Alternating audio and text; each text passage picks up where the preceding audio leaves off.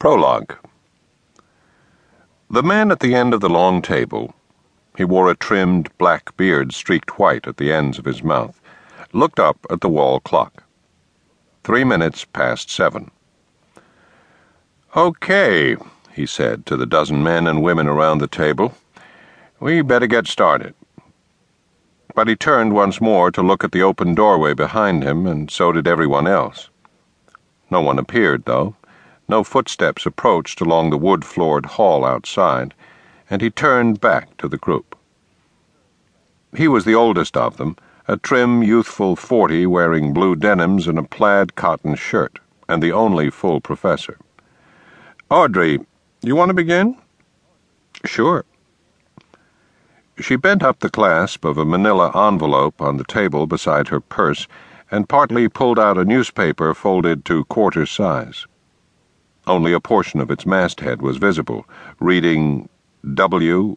York Courier, and one or two people smiled at what they took to be the deliberate drama of this. All were casually dressed, casually seated, aged from 25 to 40. This was the little chemistry department library, cheerful with shelved books and framed sepia photographs of the old laboratories.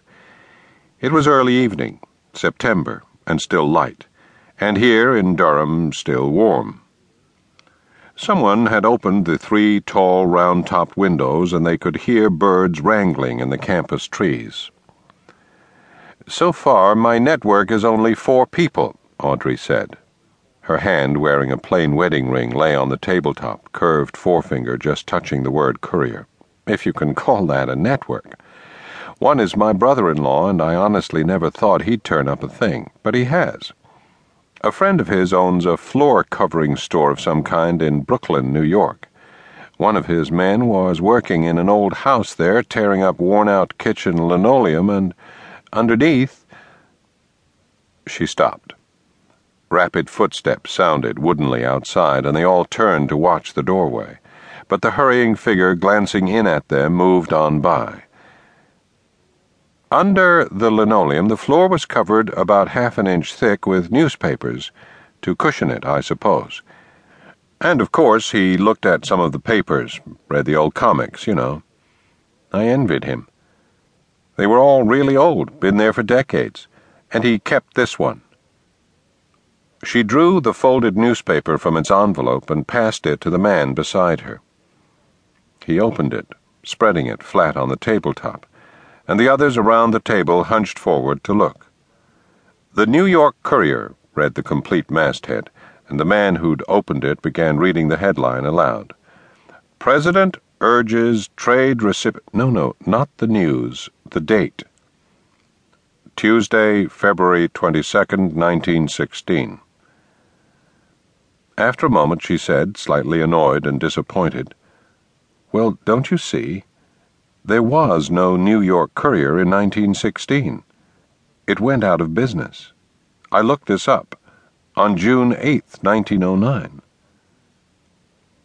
Hey, a woman across the table from her murmured, and someone else said, Looks like a good one. Let's see that thing. And the paper was passed down to him. Is that it, Audrey? The date? said the chairman. Yes. Okay, well, it's a good one. Write it up, will you? Use the new form. We got new ones. We're getting organized, sort of. Can we keep the paper? Sure. Her face flushing with pleasure, she ducked to give close attention to bending down the clasp of her envelope.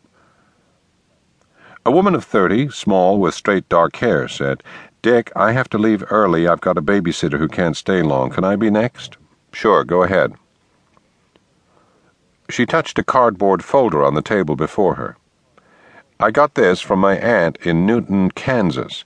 The local library there has a little history room, history of the town.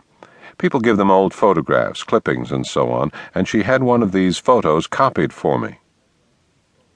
Opening the folder, she exposed a large, glossy, black and white photograph. This was taken in 1947. She touched the date inscribed in white in a lower corner of the photograph. It shows the main street, as it was then, of course, and includes the movie theater, and you can read the marquee.